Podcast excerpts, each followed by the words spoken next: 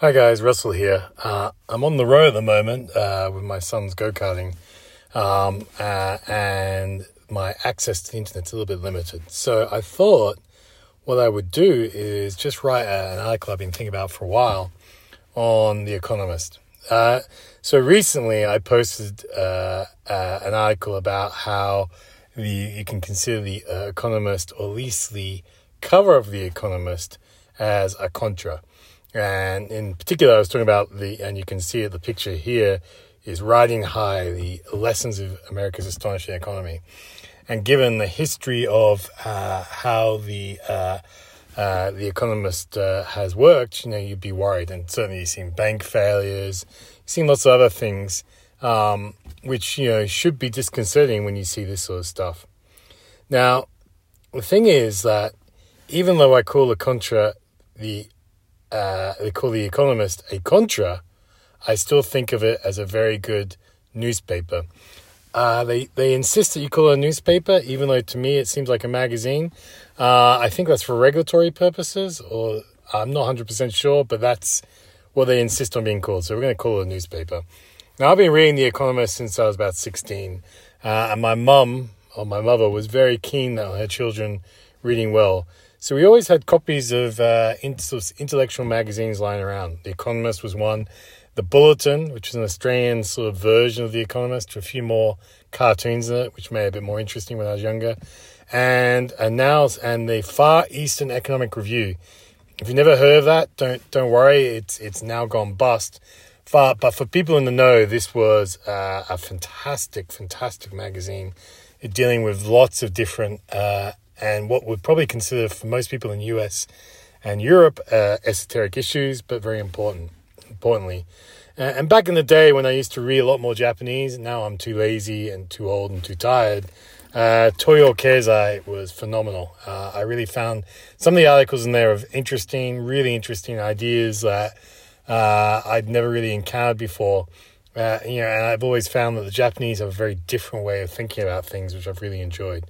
Um, I think they do an English version. I never read it, uh, but Toyo Keizai was also great.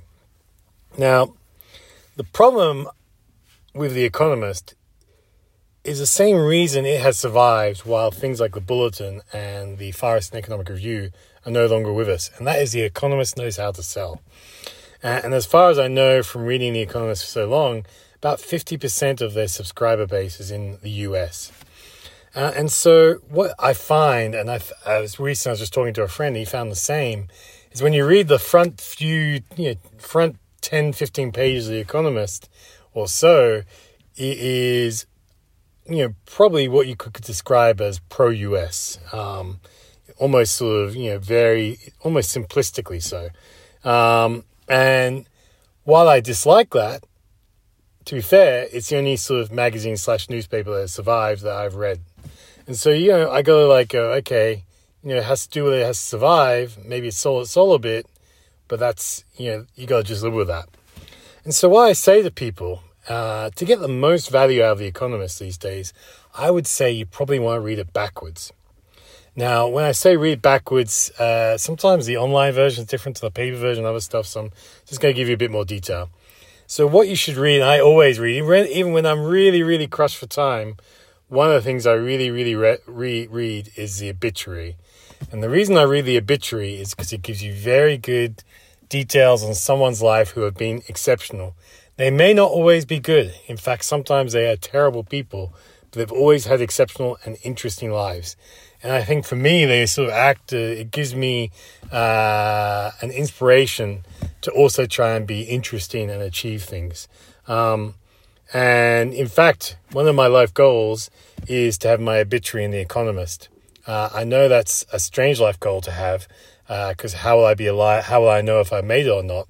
So it has led to a second goal of how do I fake my death long enough so I can see my obituary uh, published in The Economist? That is actually a more difficult question. Um, there's a lot of issues related to that. So what I'm going to do is not worry about that until I've done enough interesting things in my life to actually think I will get published and, and or get my obituary written up in The Economist. Um, of course, you know, one way, one of the other problems is, you know, I probably need to fake uh, now that I've said this, I probably need to fake my death twice. Uh, once to see if it then published. Anyway, anyway, when I start thinking about it, it starts becoming a bit like an inception. You go into deeper and deeper layers. Anyway, now for me, you after you get past the obituary section, you get to the culture section. Now I'm going to assume the majority of economist readers are middle-aged men. That maybe I hope hopefully I'm wrong. I would love to find out that the majority of his readers are, uh, are, are young people or women or whatever. But I suspect the majority of readers are middle-aged men. And so I would strongly suggest to you to re- make sure you read every culture article. Um, is my experience as a middle-aged man myself is that I think a lot of men forget, especially around this age, that that they should work to live, and that is to enjoy all the best things, not live to work. That is just be inundated with work and always constantly thinking about. And so, if you go for the culture section and you you read the books recommended in there, see the movies recommended there, go to the theater that's recommended there, all of the sort of cultural things in there, I think you it will help you become a better person rather than going out and reading another annual report or analyst report or whatever. Like that is not going to make you a better person. The culture section will do. Um, and then you get to the science and technology pages. Now, oddly, it feels like you should skip this over if you're like working as a fund manager or something like that. I would say that is entirely wrong. Um, if I just take the most recent one I've read, it had three sections, all with very good, interesting ideas. So, for example, in the section I just read, uh, it was detailing a new technology that reduces CO2 emissions for cement manufacturing. cement manufacturing is one of the big emi- emission, uh, big emitters of CO2. So that's probably going to take off. It's something you need to know about and research more. It also uh, gave details on a recently listed moon launching business in Japan. Fascinating. That could be something huge, and I've written about that before. And then it talked about the idea of trying to reduce redundant pill, pill consumption, which I find really interesting. And certainly I something saw with my mother, who was taking like six or seven pills a day towards the end of her life. And what this article is saying is a lot of these pills, uh, once you get up to that sort of number of pills, you actually are probably taking redundant pills. And the whole pharmaceutical medical industry is not not set up for you to reduce your consumption of pills. It's only ever to expand. And now you have people looking at the redundancies or trying to reduce that. So for me, as like a guy used to do a short selling, I'd be thinking, that is fascinating. I wonder what pills they find are most redundant. And then if you look and see what the profits related to that pill are, you could have a reasonable short idea. All of these require work, but they're very interesting ideas, uh, which could be huge money making ideas. And none of them are at the front. They're all at the back of, uh, of the newspaper. Um, you then get to the finance and economics section. Now, this is probably where the weakest of the back sections of the economists. I only say that not that it's bad or it's wrong, but if you are relatively well read and understand the world, you should probably know most of the things that they talk about in here. That's all I'm going to say. If you're not, then fantastic. You know, then it'll be very educational. But if you are, you know, keeping your finger on the pulse, none in the, nothing in this section should be that interesting. The business section for me is very good. Uh, why I like it and what I really like out of my finance and economic reading is a lack of opinion. I do not need any more opinions. I'm the guy who makes opinions on that sort of stuff. What I want is hard data that I haven't got before. a good example, again, from this sort of most recent one, is it's talking about the rise of new Chinese unicorns. Now, if you had just read the front section where they're talking about crushing Alibaba, crushing Tencent, you would think that the Chinese tech sector was a sort of uh, ghost town of tumbling uh, tumbleweeds and you know all sorts of problems. And in fact, what it says is, and probably exactly what the government's aim is, is they're directing capital away from the consumer area, which they already have world leaders in, and towards technologies to replace US technologies, which is actually what they need.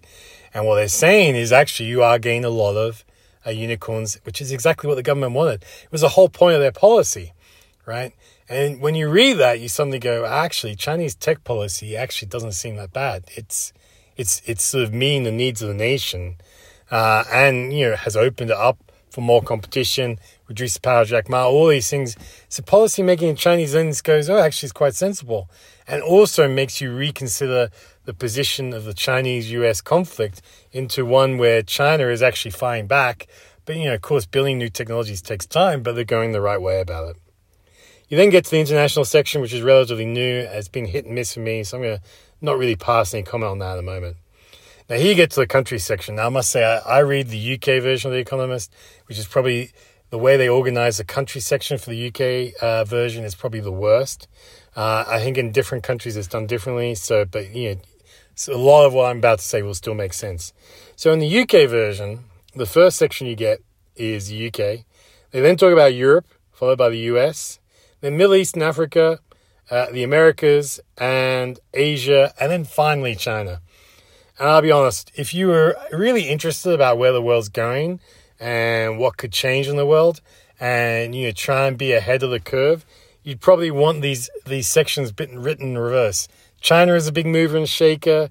You know, Asia is following. The Americas, okay, maybe not so much, but definitely Middle East, Africa.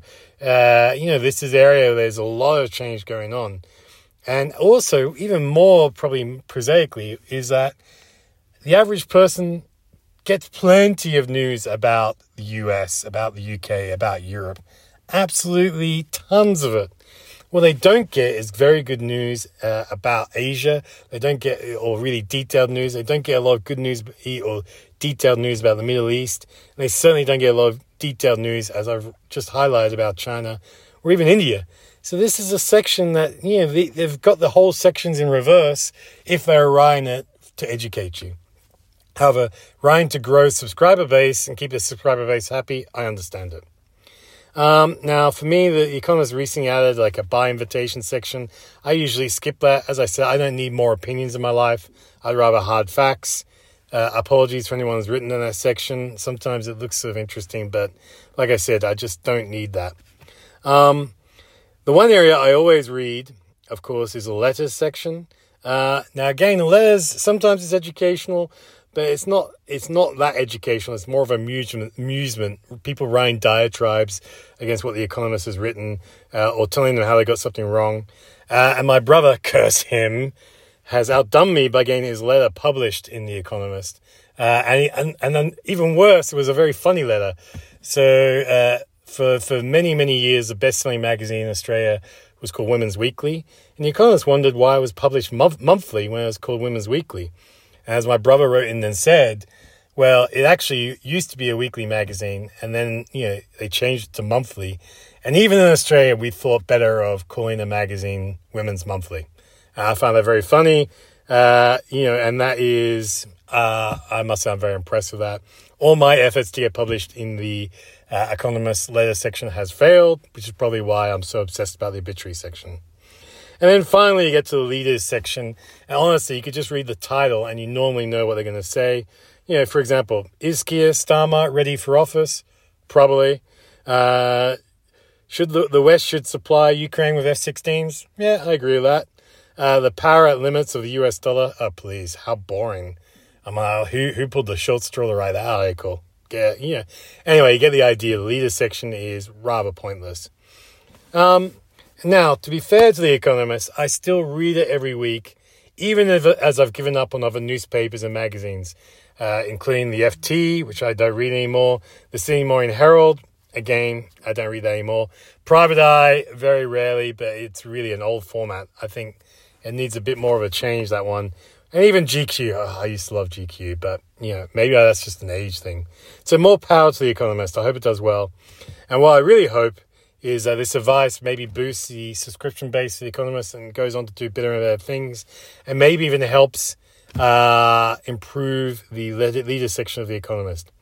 So I live in hope that it improves, and I hopefully die in the obituary section. Thanks for listening. Stay safe, and we'll talk soon. Ciao.